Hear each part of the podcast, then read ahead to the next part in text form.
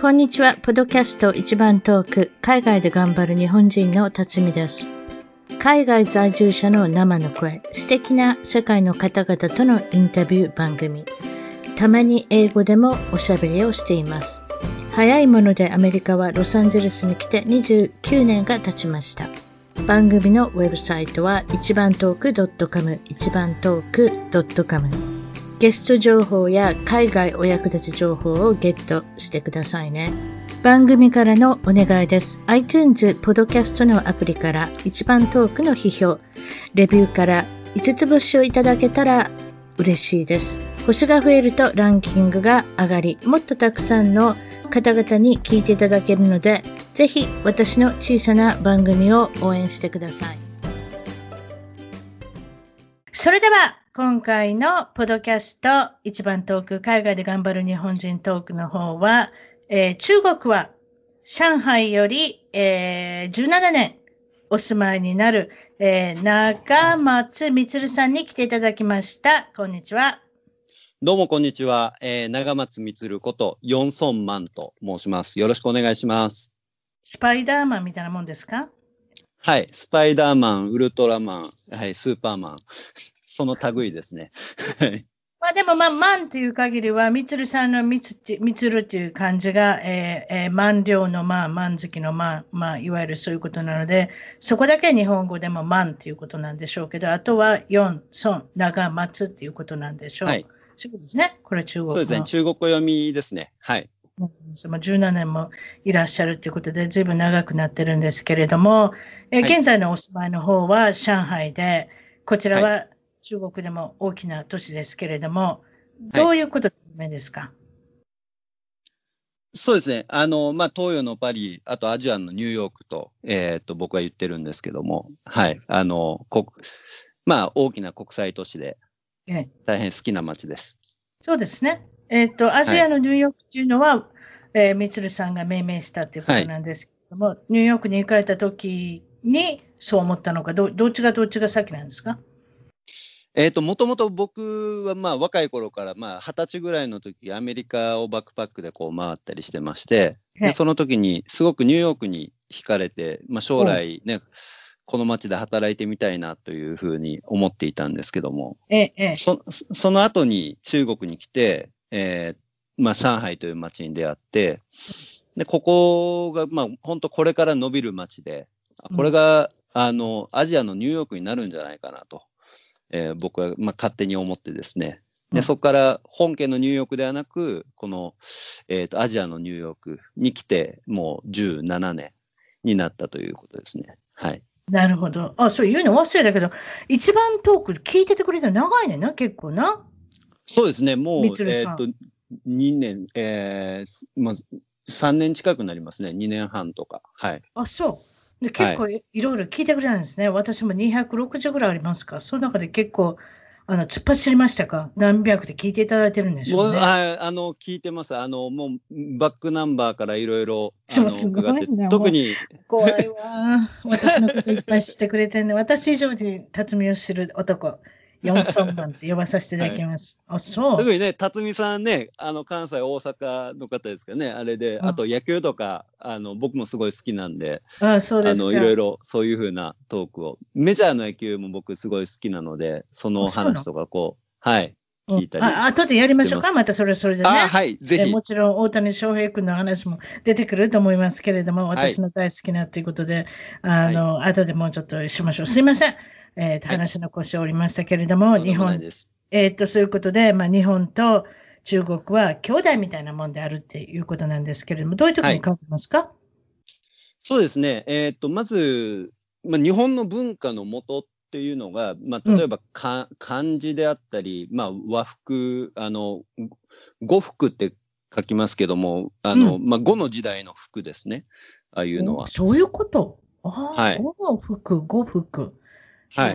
そうですね。うん、博識高いですね。うん、そうですね。それで、あとは、まあ、お寺とか、まあ、まあ、遣唐使、遣隋使の時代からそういうものを、まあ、日本人の、まあ、留学生が、その中国で勉強してきたのを持って帰ってきて、まあ、日本の文化の元ができたっていうので、言ったら、まあ、やっぱり中国っていうのはお兄ちゃんで、うん、えー、と、まあ、日本っていうのは弟、まあ、韓国も含めてですけど、韓国もいろいろね、中国からこう、文化をもらってしてるので、なので、まあ、変な話で言うと近、近すぎるので、まあ、言ったら、兄弟みたいなもんなんで、まあ、うん。えー、いろいろ教えてもらったり、時には兄弟喧嘩もしたりとか、ええ、あのそういうふうな、まあ、関係なのかなというか。あと近くて遠い国っていうのもありますよね。昔は確かにおっしゃったように、遣唐使、遣隋使っていうのが、はい、でも習いましたけれども、いわゆる、はい、あの分かってるような分かってないような今の時代はね、特にね、そうですね。分からないっていうのもあります、うん、なので、僕もこっちに住んでいて、で、それこそ、このもう5年、まあ10年ぐらい前からですか、だいぶ中国の人が日本に行くっていうのは増えたじゃないですか。あの、爆買いとか、ね、ねそういうので、まあ今コロナであれですけど、うん、ただ逆に日本から中国に来るっていう人が、別そんな増えてなくてですね、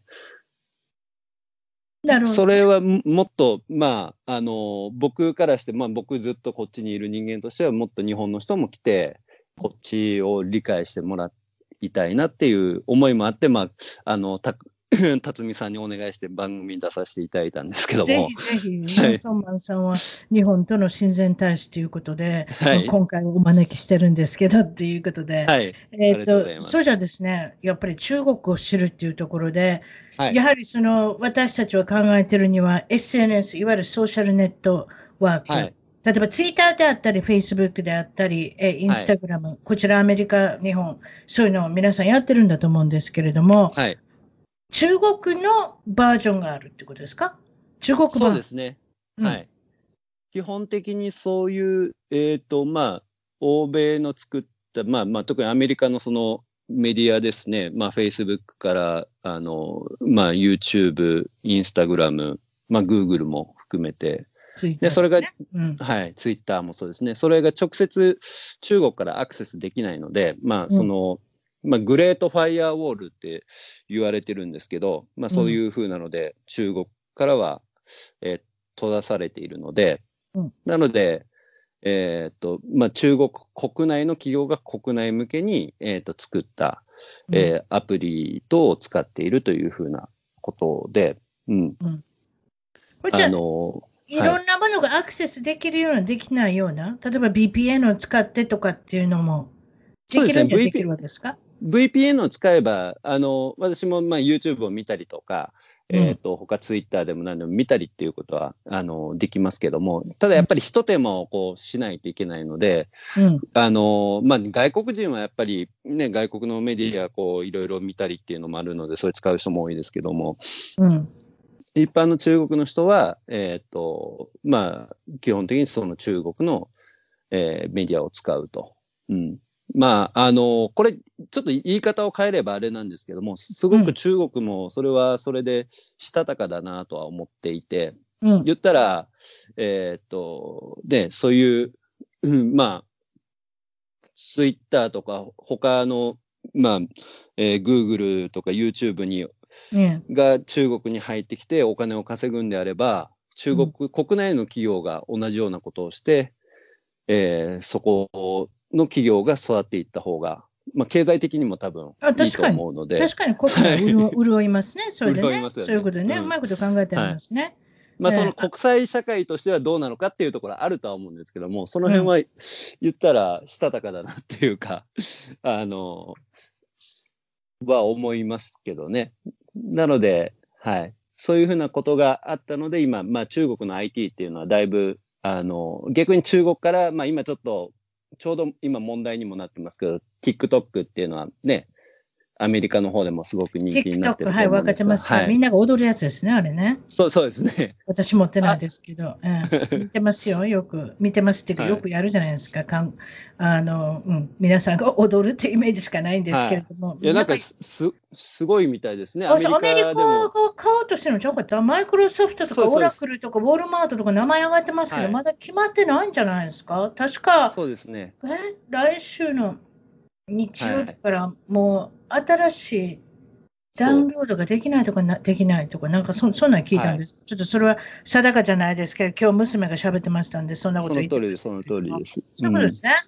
はい。また、うん、なんか今延期になるとかっていう、1週間延期にするっていうこととか発表されてあれらしいですけど、まあ、まあね、大きな名前ですよ。うんマイクロソフト、オラクル、この辺、ウォールマートなんての名前が、はあの TikTok を買うんじゃないかって、いわゆるその昔、Google でしたっけ ?YouTube がば、はい、買収したような感じで、は TikTok いの、を持っていくんじゃないかって言われてるんですよ。これちょっとわからないですけれども、はいちょっと興味ある話が、えーアダルトビデオが、はい。その話してください。アダルトビデオが中国で見れるのか見れないのかっていう、あの、私個人で聞きたい話なんですけど、いかがでしょう？はい。あのですね、えーっと、その先ほど VPN っていうところで言うと、面白いのが、アクセスができなかったり、また時期が変わったらできたりすることがあるんですけども、おはいはい。はい。なんか、今、あの、半、まあ、この何ヶ月前からですかね、うんなんか日本のアダルトサイトにアクセスが VPN を通さ通さなくてもできるようになっていたりとか、うん。はい。あのー前まではその VPN っていうものを通さないと全部無理だったんですけども、うん。でそれがなんかい一部いけて、できるようになったはい。三井さんの経験ですか？大丈夫、大丈夫。奥さん聞いてないから。大丈夫です。あ、そう。うん。はいわかった。あと、例えば、日本の、例えば新聞の記事の内容によっては、中国では見れない？っていうのもあるんですか？インターネットで。そういうこと、まあ前にあったのは、例えば、えー日本のし、まあ、新聞の報道の、まあえーまあ、もううん出てたのでいいと思うんですが、朝日新聞さんが何か報道したときに、朝日新聞のサイトが一時期こう、中国からアクセスができないとか、そういうふうなことが、えーあったりっていうことはあったので、うん。まあ、ただその辺うまくやってるなと思うのはもうあの、v、VPN といっても、まあ、中国の国が本当にがっちり管理しようと思ったらできる、えーもので、うんでまあたまあ、ある時期においては、えー例えば、まあ、その敏感な時期というか例えばその、えー中国10月1日があの国慶節というその建国記念日なんですけども、おはいはい。えー建国記念日で70周年とか、まあ、去年ですかね、えーうんそういうのがあったりとかっていう前後はその VPN を通しても他のサイトにアクセスがしづらかったりとかうん。その辺のそのさじ加減うん。こうもう閉めるときはもう閉めてでもずっと締め付けてると多分ね不満も爆発すると思うので、うんうんうん、まあ今はなぜかその先ほどのアダルトサイトもなぜか見 見れるとか その辺ちょっと柔軟に対応してるのかなとは思うんですけども共通です。から、そういうところはいに見に行きたいですから、皆さん。はいおばちゃん見ないですけどね。はいまあ何でもいいですけど、あとは検検索サイト、例えば、えー、Google だったり Yahoo だったりってありますけれども、はいそれも使えなかったりはするわけですか、そうですね。はい。うんえー基本的にそうですね、う Google、Yahoo の検索が今使えなくて、あの、うんまあ、マイクロソフトの Bing というのがあるんですけども、それはいいそれは、それは何かつながりますね。はい。面白いですね。はい会社によってはつながるっていうのは、そうですね。そういう意味ではね。じゃあ、マイクロソフトのビンさん。あビンさんっておかしいですけど、はい BING っていうやつ、私のあまりはい使わないやつですね、多分ね。まあそうですね。一般的にねそうそうそうそう。うん。これをセットアップしますかって言ったら、いいえ、ノーってやる方の Bing ということで、そういうことですけれども。でもね、この検索って面白いんですよ。例えば、ロシアの検索で、えっとね、はいダックダックコード .com やったら、なんかそういうのがあるんですよ。ロシアの検索サイトに行くと、アメリカで見つからないようなお宝のものが出てきたりするんですって、そういうふうに聞きました。はい。ああ、そうなんですか。うん、その、うん、いわゆるだから Google が取り締まっているようなものは、あちらにはドヒャーンって出てるとか、なんかそういうのが、まあ、政治的なことがあるのかもしれませんけれども、それは皆様みんない行ってみてください。えーっとね、えーっと えーっと、ご DuckDuckGo やったっけな、 Go Go Duck、ちょっと待って、私開いて。ああ、なんか、はい。えーっとね、あ、 DuckDuckGo とありますね。はい、 DuckDuckGo っていうのが、それが、 dot com が、えーっと、ロシアの検索で面白いのが出てくるんじゃないかっていうのを聞いたことありますけれども、そうですか。うん。私のちょっと聞いた、この間ドキュメンタリーで見たのは、その、中国の中で、あの、あ面白いことやってるなと思ったのは、各個人、人、はい人一人ずつに点数制があるって聞いたんですけど、それはどう思われますか、っていうか、どういうふうに、あの、聞いたことあります？っていうか、もう実際まだあるんだと思うんですけど、いかがでしょえーっと、ありますね。それで、まあ、あの、いろいろその点数は、あの、あると思うんですけど、例えば一般的に使われているものだったら、ううん。あの、こっちは電子決済がすごい、あの、一般的なのでうん、アリババのアリペイとかそういうのがあってですね。うん。で、それで、こう、自分の信用スコアっていうのが出てきてて、うん。うん。で、その信用スコアが例えば高い人だったら、えっ、と、まあ、うんこっちだったらレンタル自転車とか、あの、まあ、モバイルバッテリーとかそういうレンタルできるものがいろいろあるんですけど、うんそれのデポジットを払わなくてもいいとか、面白いな。うん、はいでもその信用がない人は、あの、デポジット、まあ、えー100元、まあ、あの、1700円とかそれ払ってくださいねとか、そういうのはあったりしますね。そうはい。あそこまで管理できんやね。ああ、それはすごいですな。はい。まあ、この管理っていうので、ちょっとあれですけれども、例えばその、個人情報が今言言われてますやん。例えばその、その各ブロックにも CCTV があったりとかって警備されてるとか、はい。みんなにいつも見られてるとか、あとは個人情報が、はあ握られてるとかってあるけれども、今回のこのコロナに関して言えば、役に立ったと。い。はい。その情報があの漏れるということは、各個人の行動、い、わゆるトラッキングするということなんだと思うんですけれども、はい。役に立ったんだと思いますっておっしゃったんですけれども、これこれどういうことですか、どうやって役に立つんですか？そうですね。その、ちょうど、まあ、中国の場合は、えっ、と、まあ、2月とか3月というその時期というのは、あの、感染者が多かったので、でそれが、まあ、アプリ上に、えっ、と、表示がされてですね、例えば、えっ、と、まあ、どこそこのマンションの中で、えっ、と、何月何日に何人の感染者が出ましたと。それが赤い表示がされたりですとか、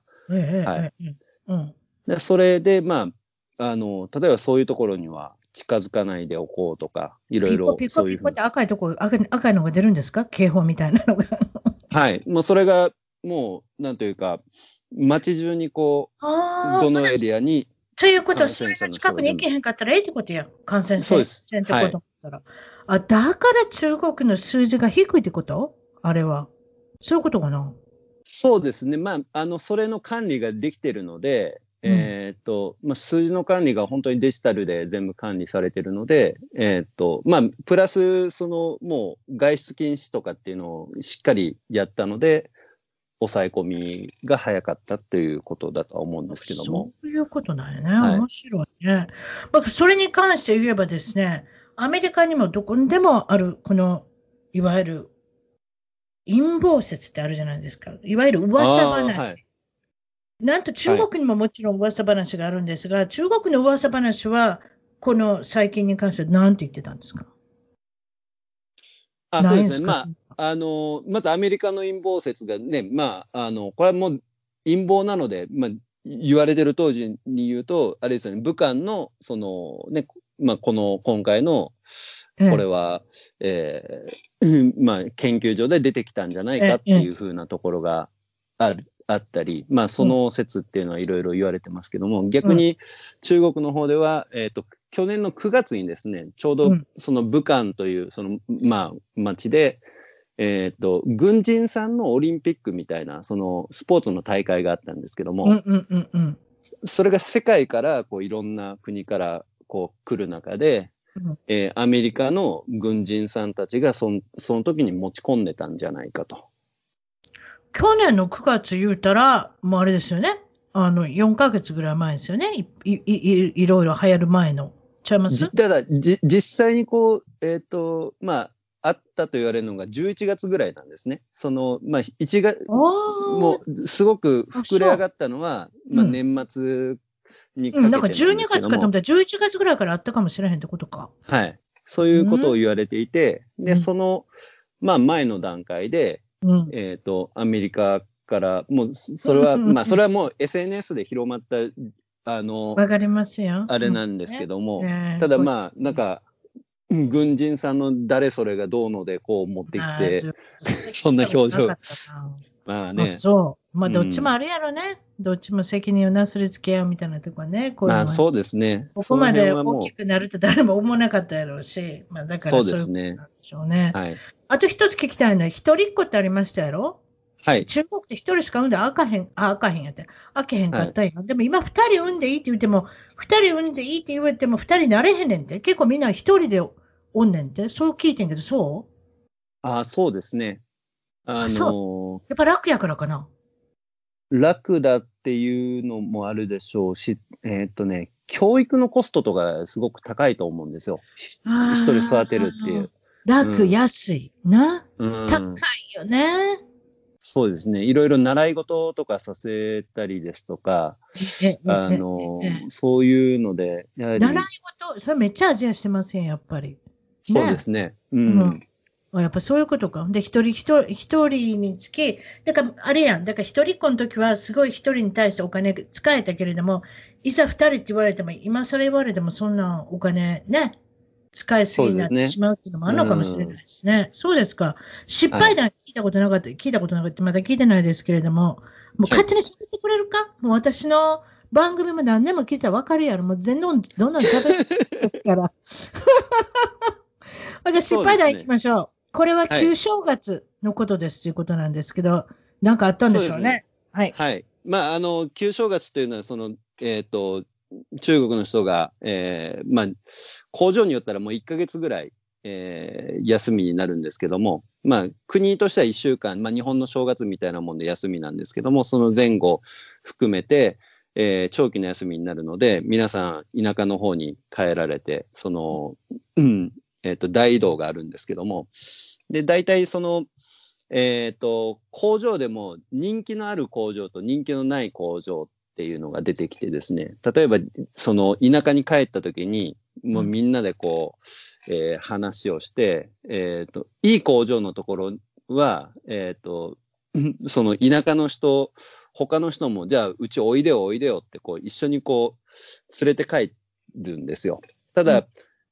あの、人気のないというか、その、まあ、まあ、ね、その手当が悪かったり、まあ、あの、はい人の使い方が悪かったりとか、そういうふうな工場は、春節明けると人が戻ってこないんですよ。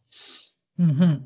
なので、あの、僕がたまたまその、えっ、と、ちょうど春節前にですね、うんその、まあ、これ、ちょっと古い話で10年ぐらい前になるんですけども、その、うんえっ、と、日本から、それ、ある楽器メーカーさんからこう入れる、あの、うんえーとキーボードを入れるそのバッグみたいなものを大量にまあ3000個とかまあ受注を受けて生産、あの春の新商品に向けてこう生産を、えー受けてたんですけども。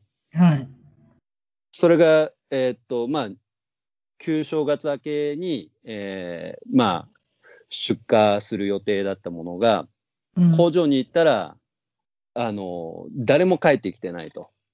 その工員さんがですね、うん。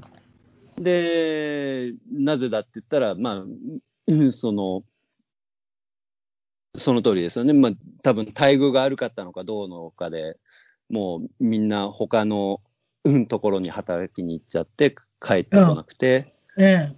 まずいですよ。で、もうそれじゃ納期もう間に合わないんでっていうので、ううんん、でももう、あの、商品とか、あの、材料とか全部そこの工場が買ってたので、えもうそれを、えっ、と、まあ、いろいろこう、まあ、僕もコネを、コネというか、こう、いろいろ聞いて、まあ、余力のある工場に、あの、うんまあ、どうにか探してですね、それをもう、えっ、と、うんその、生地、生地とか、その材料ごと、こうんトラックで乗り込んでですね、緊急に全部、ね。はい、うん全部取り出して、うん。えっ、と、うんまあ、加工を別でやってもらう工場に取りにで行くっていうどっか見つけてって。ほんで、結局、うまいこと言ったん？どうにか間に合わすことはできましたね。ただ、あの本当にその仕事をやってる時にもう、ああの、多分人生でも初めてぐらい、あの、まあ、うん変な話ですけど、その、変な話好きやね。はい、どうぞ。いやもう、こいつ殺してやろうかなぐらいの。であの、そんな状況なのに、なんかこの、はいはい。えーっと、なんですか、えーもう材料も何も、いや、それは、これ、これは、あの、持っていっちゃダメだとか、うん。もう、向こうとしてはなすすべないのにですね、うん。もうそういう契約でやってるから、これは、うん、ダメだみたいなことをずっと言い跳ねてですね。でもうしょうがないので最後、もう夜中にこう、うんトラックを乗り付けて、もうこれ、無理やりこう、ひあの、その倉庫から出してきたのを今でも覚えてますけど。ご苦労様でした。そういうことです。はい。なるほど。まだ聞いてなかったのが、えっ、と、まあ、国内外で受けそうなお話。こちらは、なんと、上海にいながらにして、NHK ドラマに出演するということなんですけれども、はい。はい俳優さんとして出演したってことですか？まあまあ、そうですね。まあ、エキストラにちょっと毛が生えたぐらいなんですけどもあ、別にセリフが、、セリフがなかったのね？当たり前か。一応セリフはね、ちょっとああったんですけど、あの、す一応そのエエエンドロールにも名前は一応出たんですけど、お、すごい。はいじゃあ、エキストラのひひげが生えたと毛に生えたってもの それってもうあれ、ハリウッドだったらすごいですよ。いわゆる C 級俳優って言いましょう。なんて。あそうですか。それは、えっと、おえーなんていう番組だったんですか？はい。えーっと、去年のですね、年末に NHK の方で放送されたストレンジャー上海の芥川龍之介というドラマがありまして、うん。あの、芥川龍之介さんがですね、まあ、それこそ今から100年ぐらい前、大正うん。何年という時代ですね。その時に、あの、上海に、えーっと、まあ、えーまあ、し長期出張みたいな形で、その当時、あの、まあ、えーっと、大阪毎日新聞ですかね。それの、うんあの、記者で、特派員として、こう、いらっしゃってたんですね。うん。で、その時に、まあ、アテンドをするというふうな形で、僕は、その、えー芥川龍之介さんの、その、上海の、まあ、同僚の役みたいな形で入らせてもらったんですけども。もちろんオーディションとかに行ったんでしょうけれども、はい。どういうふうなことをオーディションでは聞かれるっていうか、なんかしてくださいとか、なんかあるんですか？台本読んでくださいとか？そうですね、台本とかは呼ばせていただきましたけど、まあ、ただまあ、あのー上海にいるね、日本人の人で、ちょうど年齢層とか、その辺がちょうど合う人で、えーというので、はいはい。で、まあ、一応私の知り合いで、まあ、モデルとか俳優をやってる人がいたので、はい。で、その人からの紹介だったので、まあ、え比較的オーディションはスムーズに、あの、いったのかなというか、はい。まあ、全体的には3週間ほど撮影したけれども、その中のうちの4日間？はい。それ以外はどうしてたんですか？別にあの参加しなくてよかった。のそれともずっと待ってたんですか？あ別にそんなことない。それ以外は、はい、僕もあの仕事をしながら、その撮影の時だけこう、えーまあ、上海市内で、えっ、と、まあ、その映画村みたいなのがあるんですけども、映画のスタジオが。うん。うん。でそこに行って、うん。撮影して、で、えっ、と、まあ、その出演するシーンのところですね。そこうんのセリフで何て言った。セリフは何て言ったんですか？覚えてます？セリフそうですね。えーっと、えー、何やりました。えー。まあ、えーっと、そういらっしゃった時に、えーっと、あ、お疲れでしょうとか、お持ちしますよとか、そういうのですけどね。おおいいじゃないですか。で主演は？松田龍平さんって方なんですが、私は存じ上げないですけれども、多分これははい。松田優作さんの息子さんじゃないですか？そうですね、息子さん、長男さんですね。そうですか。松田優作さんってロサンゼルスに来たんですよね。あブラックレインって覚えてますブラックレイン。ブラックレインはいはいはい。あれで英語と。か達者でしたよ、あの人割と。はい。で、その時に、ああこれ言ったことないことだけど、松田優作さんがロサンゼルスに来て撮影してて、ですえーっとね、居酒屋にご飯食べに行くんですよ、あの人、日本の食の。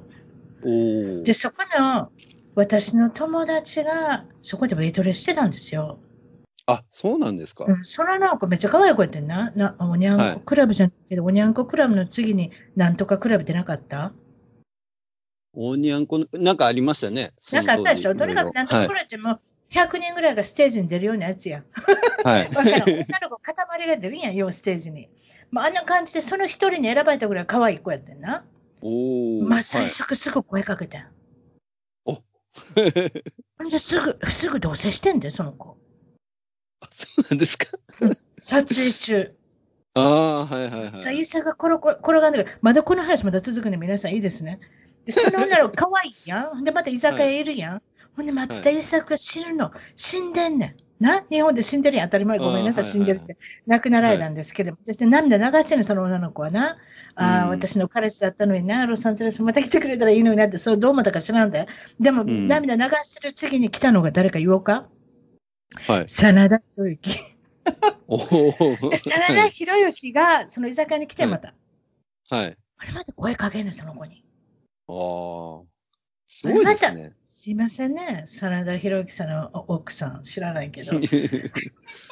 でその当時、それやで、どこ撮影した時に一緒に住んでたって言ってたで。もうもう絵描きしてほしいやろ。そんな可愛い子やねん。すいません。それだねけ。それだけお会いしてみたいぐらいですけど。うんそのその子、背高いし、168センチぐらいある綺麗な子ですよ。うあん。あ、はいはい。一番下に私の。モデルさんみたいな。うん。私はどうでもいいねんけどな。でもそれは別に伝ええ伝え劇じゃないから、本人から聞いてんから、私はもう、あの、もっと聞きたかったけど、うん、そういうことやねんけど、そまうんあそういうことで、あれでしょ、びっくりしたでしょ、日本の人多分。あのあの人ら、だからどっか港に港にい行ったらもう女作んねん、もうそういう人らやん、多分。違うから、え もう、あでもそう言っておきましょう。そうですか。はいまあ、あの、もちろんその松田龍平さんともお会いしてサインももらったんですか？まあそうです。まあサインはあれでしたけど、まあおお写真一緒に最後撮らせていただいたりはしましたしな。。昔みたいにサインとか言ってる場合じゃない今はスマホがあるんやし。そうですねで、松田龍平さんとこり、松田龍平さんの顔って私知らないんですけれども、お父さん見てないんですか、あ、似てますよ、やはり。あの、まあ、あの、パッと、まあ、お父さんほどそのなんか迫力のある感じのお顔ではないんですけども、うんあの、まあ、なん、どう言ったらいいですかね。まあ、その、ね、どっちかっていうと、こう、えー松田龍平さんというのは、えっ、と、ちょっと緩い感じの、こう、役が多いんですけども、うんうんあの、まあ、すごく、まあ、現今風というか、あれですけど、まあ、今35歳ぐらいの方ですかね。あの、あれだとは思うんですけども。いやいや、まあ、もちろん、共演はさせていただいたので、その、お母さん、えーお母さんは熊谷みゆきって人やろちゃう？ちゃうか、えーっと、そうですかね。その、はい。えーっと、女優さんだったは誰か結婚してる人かもしれないずですね。はい。でも熊熊谷みゆきちゃんっていうのがいて、まみちゃんっていうのがいるのを覚えてたけれども、多分その人だと思います。うん。ねええあのそうですか。で、でえー相手役は、えー岡部隆さんっていう人なんですけれども、その俳優さんは上海の市内を、えー観光ですか、はい。そうですね。あのはい。お休みの日には、あの、上海市内をちょっと、まあ、えーっと、まあ、一緒に回ったりですとか、まあ、それこそ一緒に回ったっていうことはちょっと感じがわかるじゃないですか。松田良平さんでもいいですけど、なんかちょっと、あれですか？結構普通っぽい人なんですか？こういう芸能人はどうです？えー、と僕の受けた印象では松田龍平さんはそのまあ本当そのままの感じといいますかなんか裏表が、えーないという風なまああの今の俳優さんって結構バラエティ番組とか出られたりとかあの、うんそういうので、まあ、そういうものもあの見たりしてたんですけどもうん。うん普段あんまりこうそういうバラエティとか、まあ、本人も得意じゃないとは言ってるんですけどもそのあんまりこう話したりされないというかそうやのよ。割と寡黙な人なんよ。あそう。そうですね。うん、でうんただまああの実際にそのお会いしてみると、まあ、その辺はもっと、まあ、フフレンドににというかなんか自分であの親の七光だからとかそんなことをあの言う言う言ったりとかまあうん、あのまなかなかあすごく高いタイプでもないねんな。そうそういうことではなかったですね。ううんいい感じよね。ただなんか裏表があるっていう感じでなんかいろいろね役者さんとかだったらそのねえっ、とん何がどうのなってないとダメだとかいろいろこだわりがあったりとか、まあ確かに昔の人、昔の俳優さんみたいに雲の上の人みたいな感じではなくなってきましたからね、最近。そうですねうんもう明石家さんまさんに茶化されたりとかしてガハガハ笑ってなきゃいけないってことになってきたわけですから、はい多分そういうことなんだと思います。まだ聞いてなかったです。日本の出身地はもちろんこの言葉でも分かるように、大阪の、でそうですね。大阪。枚方市。はい。そうですね。け舞方と書いて枚方ですね。はい。は あ、いそうか。これ読めら、読まれへん人おるな、多分な。私 やから読めるのか。はい私、大阪出身が読めるけど、京阪線ですね、多分京阪そうです。ね。はい。そして京阪沿線といえ言えば、枚方パークの平パーということで、はい。そして枚方市にはなんと男前な人が2人も出てるということで、どちらもジャニーズ事務所の方なんですけども、誰ですか？はい。えーっと、あれですね。あの、岡田准一さんと、えーあ森脇健児さん。うん。その2つ目は別にイケメンじゃなかったんでしょうか、二つ目は松竹芸能でしたけども。はい。ねねそれでか昔だったら川崎麻世さんっていうね、はい外人の方と、はい。あの結婚された外人というかアメリカ人の女性と結婚されたっていうことで、えーっと、随分ジャニーズ事務所づいた、えーっと、平方氏なんですけれども、あとははいヨン・ソンマンが出たっていうことで、あんまり知られてないですけれども、はい。まあ、もちろんそれは NHK のドラマに出たんですから、あれなんですけれども、3秒ぐらいですか、出たの。自分でも3秒ぐらい映ってた ?3 秒、5秒？い。や、一応、あの、えー合計でしたら、まあ、1分ぐらいは絵にはいるのはいものると思すごいです。うんですけどね1。分じゃないですか。じゃあ俳優デビューじゃないですか。いや、あの、ただ、まあ、映り方が、なんか、その背中とか、えしーはい。その後ろの背景と嫁してみたいな。わからん。そうそうそうそうそう。ということね。でそのお父さんは、まあ、あのおお父さんは工場を勤務されてて、お母さんは、はい。えー専業主婦をされてて、5人兄弟の末っ子、これまた、そうですねはいお大阪、枚方市でも珍しくなかったですか？まあ、そうですね。あの、多いのは多多かったでしょうね。はい。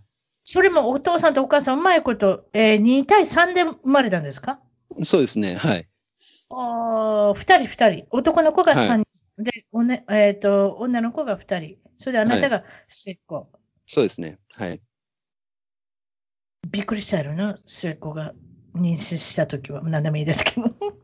あの、なんか僕も、あの、記憶で、あの、うん、あの、あるのは、あの、僕は、その、なんか、えっ、と、よ予想外の子だみたいな。もう5人もいたらそこまで排除するわけ、そこまで白状するんですね、おそ父さん、お母さんも。そうそうそうはいうんそうです。そままあ、はいそれで中国まで行くと思ってなかったかもしれない。他の、あの、おあの、ご兄弟は別に海外出てないんですか？みつるさんだけですか？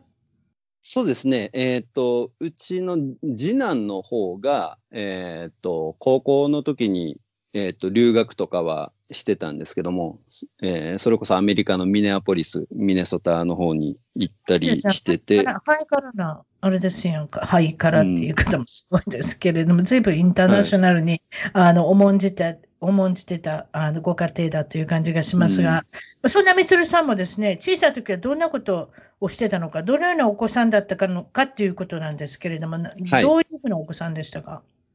そうですね。まあ、もうちっちゃい頃から、まあ、大阪なんで、それこそ、えっ、と、まあ、吉本とかね、あの、まあ、まあ、毎週土曜の昼間には、あの、吉本新喜劇見てそうでしょう、はい笑い好きの見てしまいますね、やっぱりね。ですね。はい。うんでもちろんのこと、その野球をされてたということで、スポーツははい野球少年だっていうことで、これは小学校も中学校もどのポジションでしたか、えーっとですね、キャッチャーやってましたね、僕。かっこええやん、キャッチャーって、あれやん、アメリカで監督になれるやっちゃう。そういう言い方したら。はい監督さんはもう絶対キャッチャーなんですもん、どこでも。あ、そうなんですか。どこでもってことないけど、るそれが多いってこと。うなんですね。少ないポジション、多分ピッチャーかな。いやいや、でもね、ピッチャーで監督さんになる人も多いけど、キャッチャーが一番多いと思う。それに皆さん信頼してるし、だからやっぱりそのチームワークの取るのは、保守から、キャッチャーからっていうのなんかあるんじゃないですか？ああ、そうなんですね。日本もね、あの野村監督はじめ、ね、キャッチャー出身の名監督みたいな人も多いとは思うんですけども。私の好きなエンジェルスもキャッチャーばっかりやで。エンジェルスは走者監督もキャッチャーやったし、はいはいあと、はいアウスマスさんっていうのもちょっと短かったけど、1年しかやらへんかったけど、はいその方もキャッチャーやったし、今やってるはいマドンさんって方もキャッチャーですね。なので、そうなんですか。はい、キャッチャーー。はモテモテです。えはいーっとですね、えーっと、自分、自分でやって。あの、みつるさんが好きだった野球選手いるんですか？ちっちゃい時。こんなんになりたい、あんなんになりたい。小さい時、まあ、あの、それこそ、まあでもいいですけ誰か野好きな茂選手とか、うん、投手。あの、うんあはい、野茂投手ですね。が、それこそ僕が、あの、まあ、高校の時はもう草野球程度で、あの、アルバイト始めたりしてたんですけども、うん。あの、ちょうど僕が高校2年生の時、まあ、えー1995年ですね、うん。に、えっ、と、野茂選手が、まあ、野茂投手が、まあ、あの、うんメジャーリーグド、ドジャースの方にね、えー渡って、うん。で、それで活躍されて、すその時に僕、高校で、まあ、ちょうどアルバイトしてたもんですから、で、家に、あの、BS がなかったもので、BS を自分で買って、うん。えーつけて、毎回、その野茂さんの投げるあれを録画してみたりして、えーそれで、えっ、と、7月、オールスター明けの試合ですかね、ちょうど、えっ、と、高校の、まあ、休みと重なったので、うん。えーうん応援しにぼ僕の初海外がロサンゼルスで野茂さんの試合を見るっていう当時ド16歳でしたけどはい。ドジャースタジアム。うん。行きましたね、はい。トトルネードって言われたんだっけ？そうですね。トルネード東宝はい。ね。懐かしいですね。私、それ、あ、そうそう。実は私、その頃ですね。はい。えっとね、日本、だからアメリカのものを輸出する輸出業の会社を追っ立てましてですね、その中のあ、そうなんですか。うん、ええ、そういうことしてたんです、私って。ええあ。1990年ぐらいからかな、会社を追っ立てました。会社を追っ立てたって言っても、従業員も何もいない、例の私の今と一緒ですけれども、一人でやるってことですけれども、うん。いわゆるあのアメリカ人と日本人の間に入って、ミドルマンっていうか、中継ぎをするっていうかね、なんていうのか知りませんけれども、それで、ノモのシャツ、よう売れましたよ、あの時。ああでしょうね。はい。あれでだいぶうん、ええあのだいぶあのお世話させていただきました。アメなリカるほど。のシャツを日本に送るっていうね、はい。まあ、逆輸入的な、まあ、そういうのこと、はい。えーっと、聞いてなかったですけれども、小中学校も、またあそうね。おら、お笑いは、小学校の時におネタ帳があったんですって？あそうですね。まあなんかそんなんで書いたりして遊んではいましたね。ギャグギャグとかですか？ギャグとかこれそう言ったらわ受けるやろなってやつ書くんでしょ？そうそうそうそう。大阪の人 そこまで別に金儲けしてるわけでもないのに、そうやって覚書きしてな。やってましたね。うん、だからおもろい漫才師が出るわけよな。ちっちゃい時からみんなそんなことしてんねんもん。そうか。もちろん夢はプロ野球ということなんで、プロ野球の選手ということなんですけれども、はい。まあ、先ほどの、まあ、バイトをして、えっと、95年初の海外旅行ということも紹介していただいたんですけれども、その頃は円高だったということで、そうですね。で、その頃は本当に、えっ、と、円高で90円ぐらいの時だったので、すごいですね、円高ですね。はうん、だ今今いくらぐらい？全然分かってない。110円ぐらいじゃないですかね。ね107とか、うん、110円前後。はい。うんまあ、20円、30円ぐらいしか違わないということですけども、そうですか。それで、えっ、と、野間さんの観戦に行ったんですけれど、多分それがエンゼルスの奏者監督がキャッチャーされてたんだと思いますけどね。あと他に覚え。て覚えてます？ドジャースで。あ、どうですその時はあれですね。あの、それこそピアッツァ。ピアッツァがピアッチャーッチャーがいる。のか。ああ、そうかはいそうか、ごめんごめん。奏者さんは、じゃあ、あれですね、保守として、その前ですね、優勝した時のですね、ワールドシリーズ。うんはいはいはい。ピアッツァ覚えてますよ。はいねで、あれですね、モンデシとか、あの、いたんですけど、なな新人王をその時ずっと取ってて、あの、強い、強いチームというか、あれだったと思うんですけど、あと、韓韓国人のそのパクチャンホ、うん。あの、というのが、あの、コリアンエキスプレスかなんか、あの、まあ、あの、野茂の前ぐらいに入った、そのアジア人の、まあ、韓国人の選手で、は。はいいはいはいはい。近鉄に入ったやろ？あの人、野茂さん。野茂さん、はい、初めそうですね。はい。あれ、1900? 80、89年ぐらい？9年とか90はいはい。そうやんな。そうですね。私はパーティーで見てん、実は私、近鉄の優勝の、あの、本当ですか？すごいですね。その話しようか。だって、あはいなた近鉄が好きなんですよね、確か。そうですね、もともとあの近鉄、小学校の時はあのファンクラブとか入って、藤井寺とか、うんに日日生球場とか、はいうん見に行ってましたね。見てた？ん見てました、見てました。それで、えーっと、小学校の頃、あ、ファンクラブ入ってたよね。そうですね。だからそれこそ、あのね、あの辰巳さんの話もできます。ブライアント選手。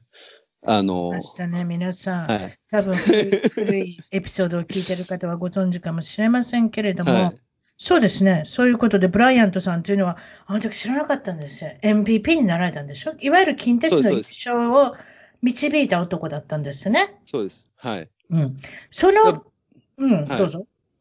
でそのえん。ブライアントが入るきっかけになったのが、その前にデイビスっていう選手がいたんですけど、はい。あのデイビスっていう選手がなんか、まあ、まあ麻薬なのかなんか、まあ、その薬物のあれで、まあ、出れなくなってで、ええ。急にその外国人が必要ってなったんでその当時中日の2軍にいた、えー、とブライアントっていうのを、まあ、あの 近鉄が取ってもうあのあシーズンあとあそう。あの、シーズンの後半ぐらいではいそうそうですそうです。元でそれであの方、元ドジャースですよ、一応。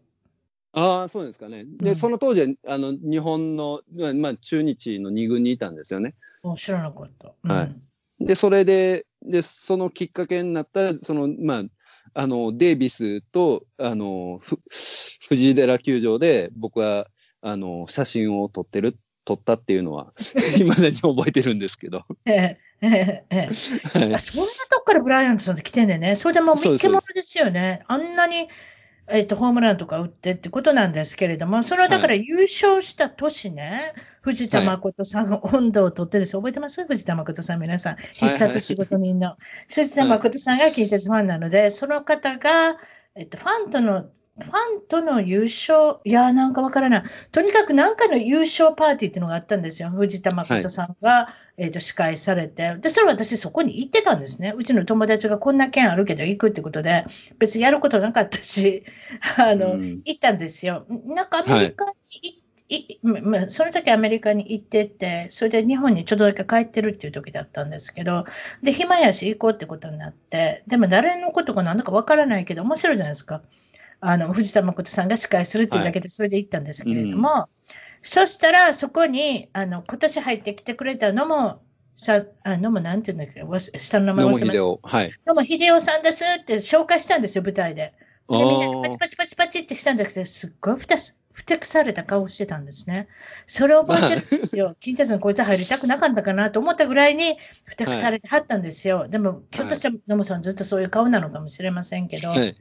で、それで、その時でブラインドさんがいたんですけど、私は知らずに、英語できる人、誰かいたら喋ったってくれへんかってことになって、私、いやほな英語できますって言って喋ったんですね。で、それで、そこでいろいろ、いろいろ考えてあるんですあの、ブライアントさんっていうのは。私はもう野球やめたらこんなことがしたくてとか、いろんな言うた、いいろんなおしゃべりしたんですけれども、結構、野球以外のはい。で、それ言ってたのは、近鉄の選手はみんな飲んでばっかりいるとか言って、練習しないとか言って、なんか言ってはって、練習もするけど、あんな飲んだ状態でどうやって次の試合に出るのか僕には分からないとか言ってはったんですよ。ああ、なるほど、なるほど。すすごいんですね、やっぱりね。あの、選手ともなれば、やっぱりそういうところに飲んだりす遊んだりするのは派手なんじゃないですか。でも僕はそういうことしないから読書してるとか言ってはったんですよ。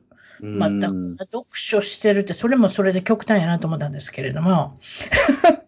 でも 当時のね、ううん。ん、プロ野球選手とかってなんかもうそんなイメージでしたからね、本当そうでしょ？こう、うん、もう飲んでそのまま酔っ払って。騒いで酔っ払って、隣に女性がいたら声かけてみたいなね。なんかそんな感じだと思うんですけど、そういうのはもう僕嫌いやって言ってはったんですよ。で、そうの、うんどうのこうので喋ってて、結局私デートに誘ってもらったんですよ、ブライアントさんに。でも、私知らなかったんですよ、これ誰なのかって。それで今の、今の主人って別に私一人しか主人いないんですけど、一生で。はい。今の主人とも付き合ってたので、お断りしたんです。すいません。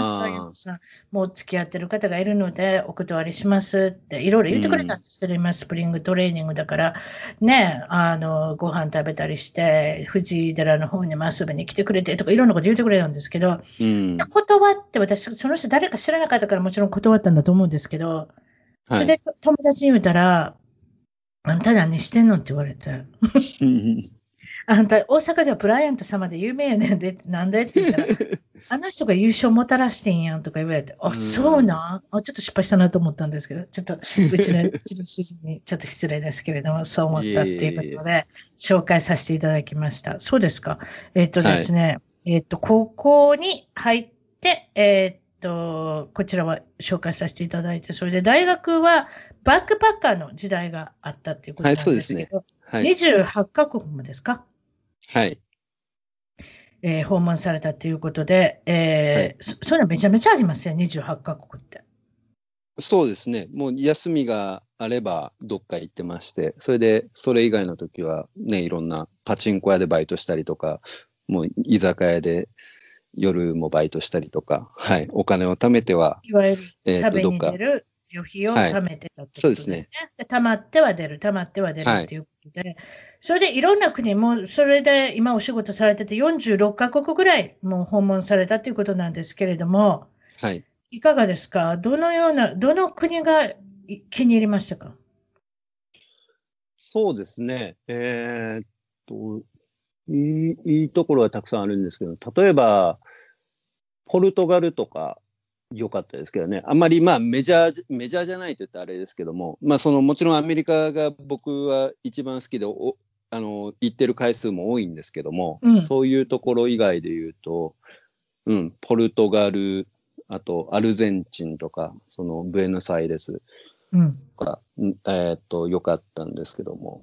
まあポルトガルはなんかあの、昔、日本にこう、えーいろいろ文化がポルトガルから入ってきたりとかっていうのがあって、で、でポルトガルの、まあ、まあ、リスボンも良かったんですけど、上に、うんあの、えっと、ナザレというですね、あの、まあ、えっと、まあ、ビ今、ビーチリゾートみたいになってるんですけども、そういうところがあってですね、ポルトガルに？あの、はい。で、そこが、えーまあ、伝統衣装みたいなもので、おばあちゃんが、なんか、あの、ほっかむりというか、頭巾をこうかぶって、えっ、と、なんか、膝上ぐらいの、なんか伝統衣装のスカートがあるんですけども、フレアスカートがあって、うんで、それを着て、頭の上になんか物を乗っけてこう歩いてるんですけど、うん。なんか、あの、すごく、あの、面白いというか、まあ、港町で、ちょっと路地に。入ったら、写真と撮りがいのある風景ですね。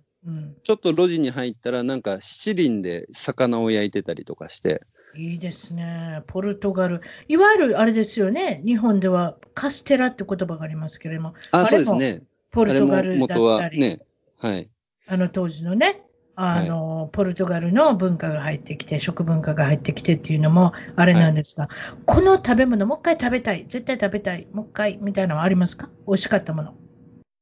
美味しかったもの。ああ、僕はそうですね。えっ、と、あんまりグルメじゃないので、それで強いてあげるとしたら、やっぱり、えっ、と、イニングアウトですかね。インアウトああ、インアウトね。それってあれハンバーガーあれですようちと家から5分で行けるハンバーガー屋さん。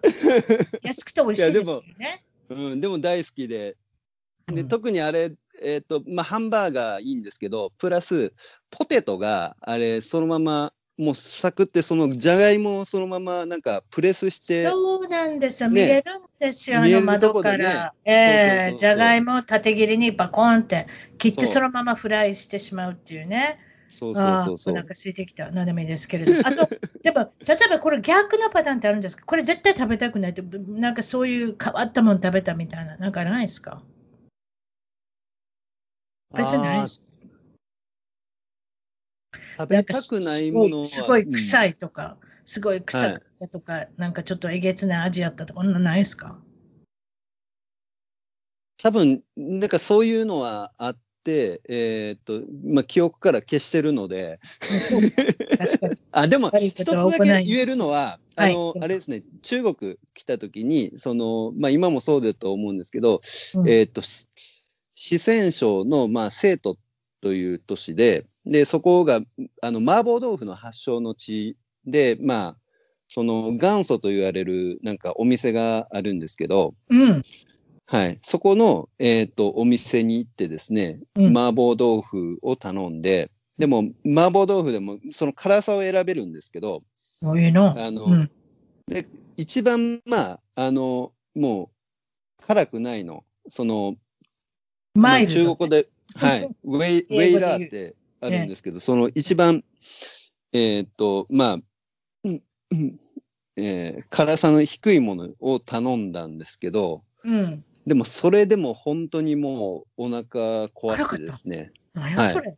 それってなんか本当にタイと一緒ですね。私もうんマイルドって言ったつもりが通じなかったのかどうかわからないけど、すごいの来ましたよ。汗だらだら。うねうん。汗だらだら。話トイレに行かなきゃ。ね僕次の日ずっとあのお尻から火吹いてましたから。それってあるんですよ、皮膚って。ええ、本当に大腸が通っていくのは分かるんでしょ？何を話してんねやら。そういうことですか。あと、皆さんに聞いてるのは、はいそうですか、皆さんに聞いてるのは、海外に来て自分が何か変わりましたかっていうことなんですけど、いかがでしょそうですね。あー。やっぱり一番大きいことで言うとなんかもう自分でいられると言いますか、うん。うん。あの周りをこう気にするとかっていうことではなくてそのまあまあ僕今中国上海にいますけども、うん。えー言ったら外国人でいれるっていうのがすごくある意味楽だなと思っていて、う確かにあんた外人やな、中国。はい、中国で外人なんで、うん。だなんかあのーまあ考え方が違うとかそれもそうですし、あのまあ、仕事のやり方とかでもなんか細かく、まあ、日本人なんでこう言ったりとかっていうのももう日本人なんでしょうがないとかっていうことで済ましてもらったりうん。もうあのまあはうん。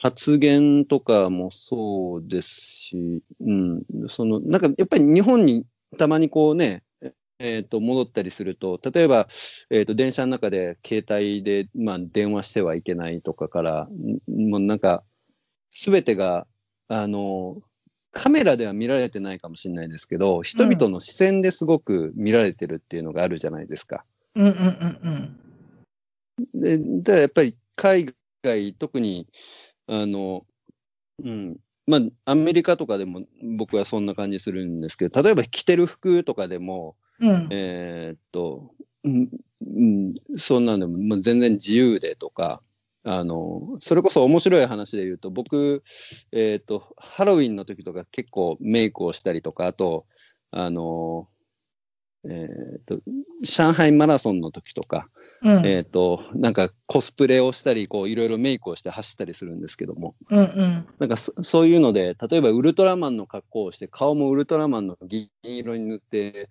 走った後、えーコンビニとかいろいろ寄ってうん。やっててもなんか面白いねとか そんな感じで一緒に写真撮っていいかとかうん。あのそんな感じであのなんかまあ受け入れてくれるというか、うん。うん。だから日本だったらなんか、えー、とディスるじゃないですけどなんかもうもうひ人とちょっと外れるってちょちょっとできないところがあるじゃないですか。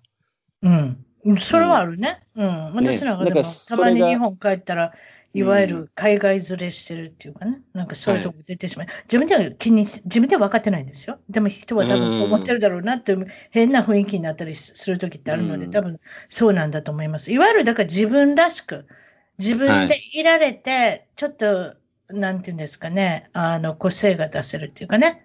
そうですね。そうしても構わないって、ウェルカムうんにして、なってくれるっていうのが外国なのかもしれないなと、よく思いますね。すうんはい。なるほど。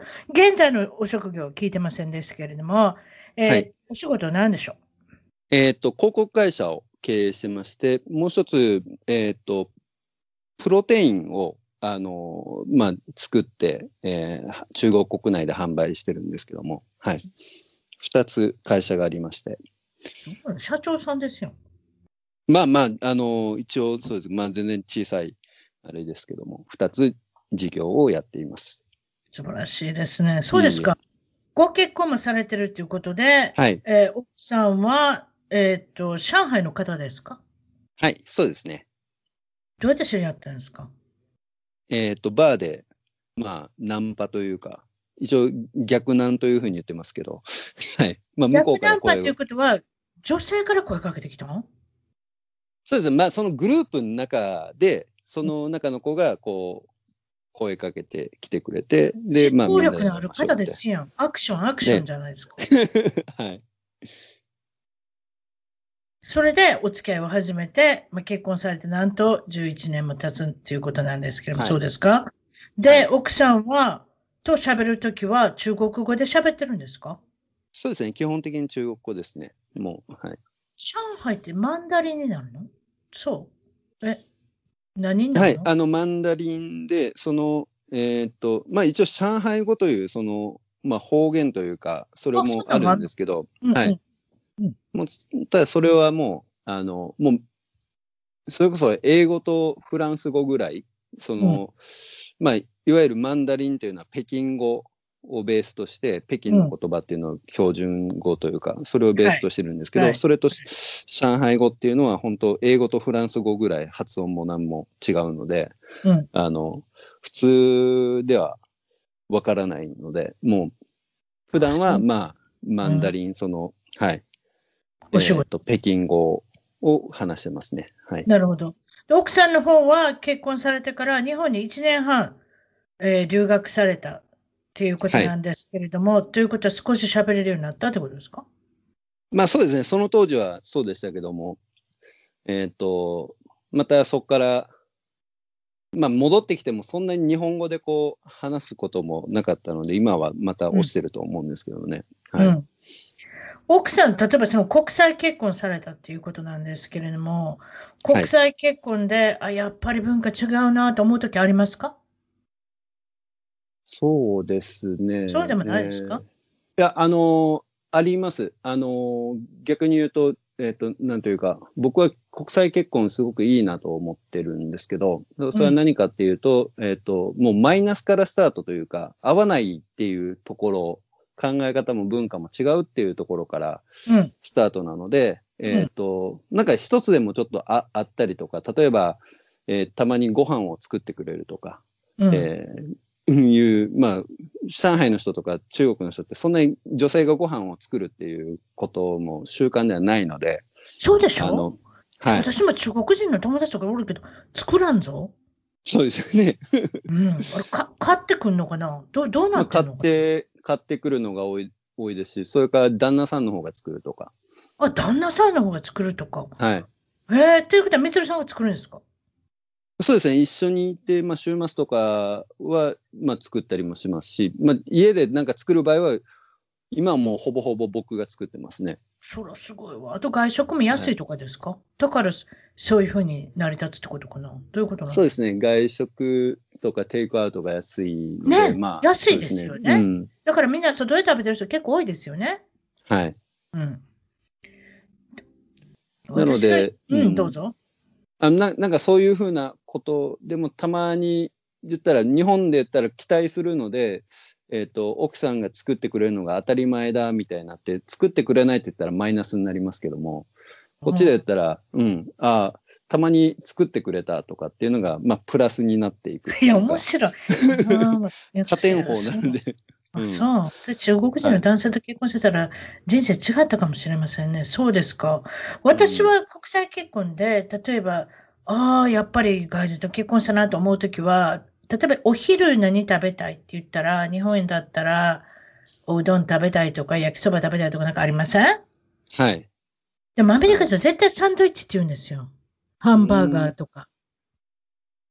まあ、ハンバーガーは夜食べるときもあるけど、でもなんかサンドイッチってみんなよく食べるんですよ。はい。だからうちの主人なんかでもサンドイッチ食べるから、なんかその時にね、ああ、なんか結婚失敗したなと思うんですよ。こんなに私は毎日サンドイッチ食べれないとこって思ってしまって、すいません。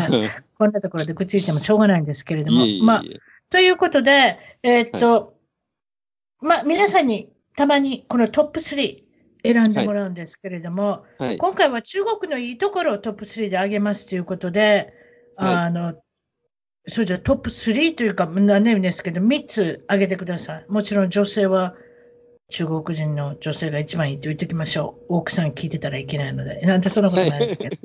じゃあ、はいその以外に何がいいところがありますか？そうですね、中国に住んでて、まずキャッシュレスがすごく進んでるので、もうすお財布はもう完全にもう持たなくていいですし、もうもっと言うと、銀行のカードも全然持ってないですね。えっクレジットカードすら、スマホで、うんスマホでピッてやるだけ？全部そうですね。はい。すごいな。うん。それが銀行と紐付けされてたり、はい。うんあの、クレジットカードとも紐付けされてるので、うんはい。ほとんどもう、ま、あの、初めの頃はカードだけは一応持ってたんですけど、あの、ま、時々現金が使えないところがあるので、銀行のカードを持ってたんですけども、ここ1、2年はもう、ぎもう使えないっていう、あの、現金が必要だっていうところに出会わないので、本当？多分もう2、3ヶ月現金を触ってないですね、多分。いや、それぐらいの私ね、感じ思ったんですよ。はい実はその、この、あの、コロナのことに関して言ったら、お札ってバイキンがつくじゃないですか。ああ、はいはいはいだ。から最近どこの店行っても現金断お断りって書いてあるとこいっぱいあるんですよ。ああ、なるほどですね。あとあとコインがそういうこえコインが足らないとか書いてあるんですけど、とうん。ひょっとしたらアメリカもそういう時代が来てるのかもしれませんね、キャッシュレスということで。まあ、とりあえずまだカードだけはありますけれども、うん。ゆくゆくはそのカードも消える恐れがあるのかもしれません。その他は何かありますか、えっ、と、デリバリーの文化が発達してるっていうのは、特に今回のコロナの、えっ、と、期間でも思いましたね。それがすごく便利ですね。うん食べ物も持ってくるしな、最近。はい昔はほんまに出前って言ったら内容がなかったけど、最近はそういう大きな会社ができたんで、もうレストランにあるもん何でも。そうですね。そんな感じ？じゃあ、スーパーでお買い物するのも、あの、オンラインでお買い物したら、こっち持ってきてくれるっていうね、いわゆるその、はい。パンダミックに、あの、相当、そうするっていうかね、あの、対処したような商売が今成り立ってますね。そうですね。なので、もうほとんど出歩くことはなくて、その期間も、うんあの、うん、全部、あの、うんオンラインスーパーで。で、しかも、あの、送料が安いので、送料がだいたい市内とかだったら、あの、ほとんどか、まあ、あの、会員になってるとかからないですし、かかっても100円ぐらいとか。めちゃめちゃ安いですよ。うんデリバリーって結構送料が高いじゃないですか、日本も。まあ、アメリカちょっとよくわからないですけど、多分アメリカでも1回の送料で、ね、結構取られるの5ドルとか7ドルとか。あとアメリカだったらチップうんがいるし、ああ、そうですね持。ってきてくれたのね、はい、チップですもん。ないんでしょ、うん中国。中国ないなはチップはないですね。はい。なさそうやな。うんはいあとは何？世界の最新のそうですね。ものが世界の最新のものができるう。ん、結構、例えば、あの日本に、む昔で言ったら、まず、えー、とスタバとかもアメリカから日本に上陸して、でそれで、まあ、遅れてアジアに広がるみたいな感じがあったと思うんですけど、うんえー、と今は、えー、とアメリカからもう中国にどんと、えー出てくるっていうのがあってですね。だ例えばあのスタバのリザーブっていうそのまあきょ去年ですかね、まあ、日本でもできたあの、うんスタバのでかい店があるんですけど。うん。でそういうのもいち早くもうし中国には23年前に、えー、と出てきてましたし。ほう。もうはい。最新、もう最先端のものがそちらにあるってことですね。そうですね。なので今で言ったら例えば、えー、と IKEA とかも日本にできる前にこっちにできてましたしうん。あの、まあ、デカスロンという、その、まあ、去年ちょっと話題になったんですけど、西宮、大阪のね、ああの、兵庫の西宮のところに1号店ができた、その、えっ、と、すまあ、スポーツの、なんかユニクロみたいなところがあるんですけども、うん。でそういうのも、あの、中国にはまあ前からありましたし、でうん、コストコもね、あの、辰巳さん大好きなコストコも、大丈夫ですよ。こっちう ん出て、出てきましたし、上海には。ええ。はい。そうですか。いやー、そういうことなんですね。いや、あのね、これ、これも娘から聞いた話なんですけれども、例えばその、例えばアップルのお店が多分、はい。上海にもあると思うんですけれども、ね。はい。そこで iPhone を買うのと、はい。アメリカで iPhone を買った中国の留学生っていうのがいるんですって。はい。はい。ね。で、それを中国に持って帰ってきたんですって。はい。そしたら、アメリカの SNS 使えたんですってよ。あ、そうこんなこと言っていいんでしょうか？そうなんですよ。そうなんですよ。はいはいだからその子はなんか、なんかすごい、あの、あの、ミッケモンしたって感じだったんですって。っうーん。ていうことなんです。アメリカの iPhone がね中国で使えるっていうね、うんらしいですよ。ええ。まあだから、あの、まあそういうこともあの聞いたので言っとこうかなと思ったんですけど。はいあと一つ忘れちゃいけない。ちょっとなんかね、これ補充しなきゃいけないのは、あの、大谷翔平君は見にエンジェルススタジアム、私の大好きなエンジェルスはい。に、えー来てくれたってことなんですけれども、はいその当時、えーその当時っていうか、これ何年前ですか？えっと、ま2年前ですね。ね2018あと2年。年前ぐらいですね。はい。はい。それで、あの、応援に来て二刀流ってことなので、あなたは何か持って入ったんですね、球場に。はい。そうですね何持。って入ったんですか？あの、プラスチックの刀を、あの、それこそ、あの、僕結構その、えっと、まあ、笑いが好きなので、あの、コスプレとかをして、あの、やるのが 好きなんですけど、ええでそれで、えっと、すエンゼルスタジアムに行くときに、もうその日本のアマゾンとかで、まあ、買えるような、その、殿様の格好をしてですね、すごい、そんな感じ。私、その人見たかったな。見たかな見てないよ。いや本当に。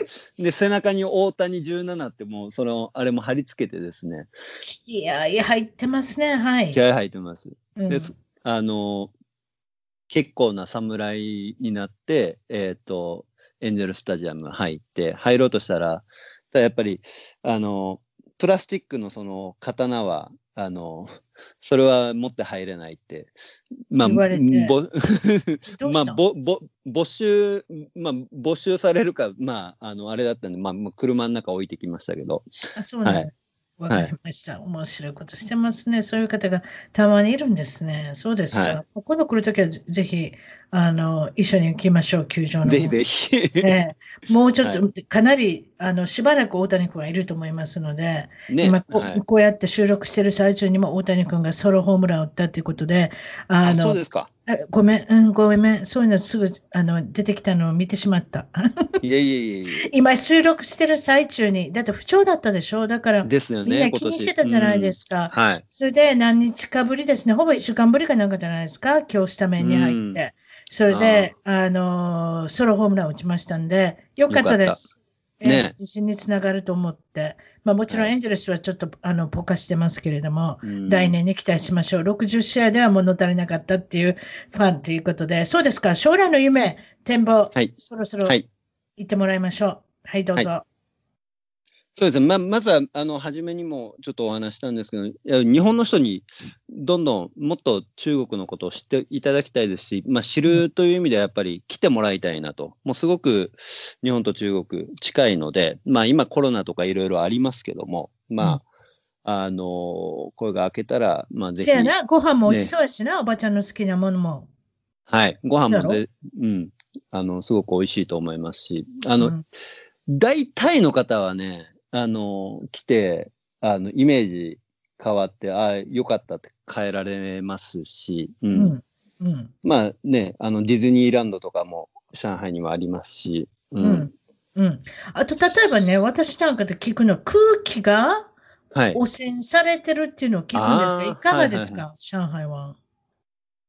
それはね、えー、多分一番言われたのはもう5年とか、ももっと前のことだと思うんですけど、今はもうもうだいぶ改善というか、まあそ改善さの、れて、うん、そうですか？改善はされてるとは思いますけどね。高その確かに、スモークみたいな感じのはないですか、そうですね。あの、実際にもう工場がですね、はいその上海近郊の工場がもう、あの、活動できなくて、どんどんどんどん奥地の方にされたりですとか、なるほど。あの、そういうことをやってるので、なので、空気、まあ、もともとその、上海ってそんなに風が吹いたりする街じゃないので、すっごい平地なので、ええ。あのーなんか、日本みたいにスカッと晴れたりみたいな感じは少ないんですけども、うん空気の流れがあんまりないので、うん。あのーただ、すごく一時期言われていた大気汚染っていうのは、うん、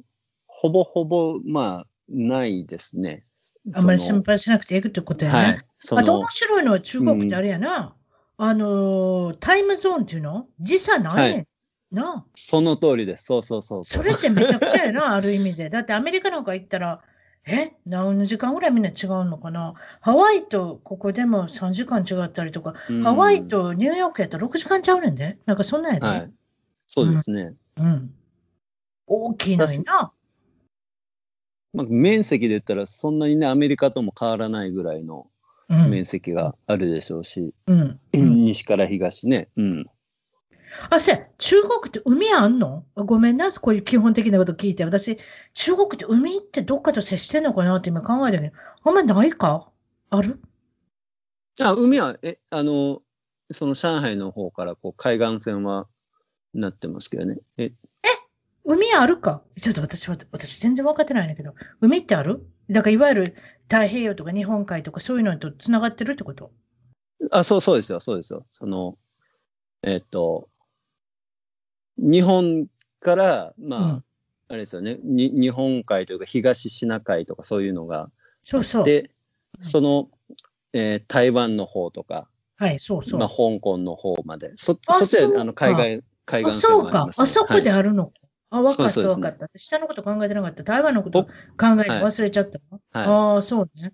まあ、あまりにも大きな国やから、どうなって、どこでどうやってロシアで接してんのとか、インドとも接してるんですよね。そうですよね。最近話題うんになってますけど、ああ、はい知らなかった。知らなかったっていうか、うん大きな国すぎて、いろんな国と接してるので、どうなってんのかな？あと、ロシアとインドと台湾はこっち側にありますけれども、あと、はいどこの国と接してるんですか、他は、えっ、と、まあ、ベト、ベトナムとかそうですし、ベトナムもか。あ、接してんのか。はい。大きいな。おやっぱどう考えても大きいですね。そうですか。そうですね。はい。えじゃあ、みつるさんは、えっ、と、先ほどプロテインのお話をしてましたけれども、はい。これはプロテイン王子になりたいっていう、なんか、はいあの、またギャグをあの言ってくれてますけれども、あの受け狙いで。これはい。何、王子様でプロテインってあんまり聞いたことないですけど、どういう王子様になりたいんですか？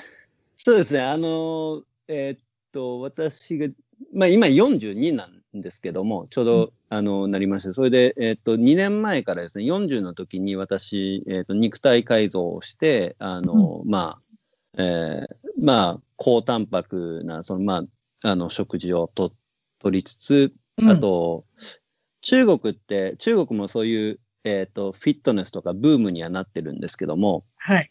あの、なんかプロテインとか、あの、栄養素に関しては、まだ、あの、その市場が追いついてないというか、そういうことだったので、で、まあ、あの、僕の方で独自のブランドを作ってですね、あの、えっ、と、無添加の、まあ、大豆のプロテインなんですけども、それを作って今、販売してまして、で、うん。それをどんどんどんどん、えー広めていきたいなというふうな活動をしてまして、うん、アメリカでもやっぱり炭水化物はあんまり良くないっていう、あのーダイエット法が多いけど、やっぱり中国でもそういうふうに浸透していってるってことですか？えーっと、アメリカが多分僕も、まあ、何度か、えーっと、伺って思ってるのは、その、多分世界でも、まあ、最先端というか、それぐらい、えー言ってると思うんですけども、例えばアメリカを10としたら、日本っていうのは今、えーっと、7とかそれぐらいだと思うんですよ、レベルで言うと。おはいはいで。、うんまあ、うん、それぐらいで、中国はまだ5ぐらいのレベルで、であーはいはい例えば、アメリカだったら本当コンビニでもまあ何でもまああのまあプロテインバーとか、まあ、プロテインのそのいろんな、プロテインがある。まあ、スーパーね、うんうん種類がまず豊富じゃないですか。そう、店に行ったらプロテイン好きな人、それこそうん炭水化物抜きで生活しようと思ったら、もうそういうスーパーで買ったらはい何でもある。うん。で、イニアウト行ってもプロテインバーガーってレタスに包まれたハンバーガーも出てくるような。そうそうそうそうそうそうそう。はい、インアウトバーが行ったらある。うん、ありますよね。うん、なので、どでもどこでも言化たら。どこでも言うたらやってくれんの、ね、うん、ああ、そうそう。文化としてもそれがやっぱり、えー、もうあってですね、まあ、日本もここ2、3年で特にただ単にプロテインの粉だけじゃなくて、えっ、ー、と、うんえー、と牛乳とかにその高プロテインのものが出てきたりとか、まあ、サラダチキンとかそういうチキンのやつが売ってたりですとか、そんなのが今、どんどんどんどん、えー、増えてるんですけども、うん、中国は、えー、っと、まだ粉が、えあって、で、それで、これから多分もっといろんな分野に、まあ、出ていく。まあ、今実際にそういう商品も出てはきてるんですけども、なので、あの、そこの、まあ、プロテインというのは、まだ、あの、プロテインっていうのは、なんか、特にうちは女性向けをターゲットにしてるんですけども、なんか、プロテインを飲んだら太るんじゃないかとか、えー、うん、なんかそういうふうな、もう、もう飲んだらすごいムキムキになるんじゃないかとか、そういう、うん、ね、誤解があるんですけど、うん、まあ、それを、はい。ええ、それどんどん宣伝していって、あれですよね。今いい、いわゆるこの、まあ、毒じゃないんだよみたいな。はい。いうふうな形で、どんどんどんどんやっぱり先ほど言っておられた中国はまだその認識が比較的あの低いっておっしゃったので、もっともっとそれがどんどんどんどんあれですね、はい、プレートインであの多く取り入れて生活するっていうふうなことはいいことだっていうことでね、そういうことが広がっていけばいいですね。はい、また中国での、まあ、活動で、あのまた、えー、頑張ってください、そうじゃそういうことで。はい今日はどうも本当にお忙しい中、たくさんおしゃべりしていただいて、ありがとうございました。いえいえ、こちらこそ、ありがとうございます。はい、楽しかったです。はい。はい、失礼します。はい、どうも、失礼します。一番トークのツイッターで、ぜひフォローして絡んできてください。また一番トークの Facebook で気に入ったらぜひいいねをお願いします番組の聞き方は iTunes もしくは内蔵のポッドキャストアプリより一番トークを検索 Android のスマートフォンからはサウンドクラウド Google プレイミュージックのアプリより一番トークを検索。チャンネル登録をして新着をいち早くゲット。私の小さな番組をぜひ応援してください。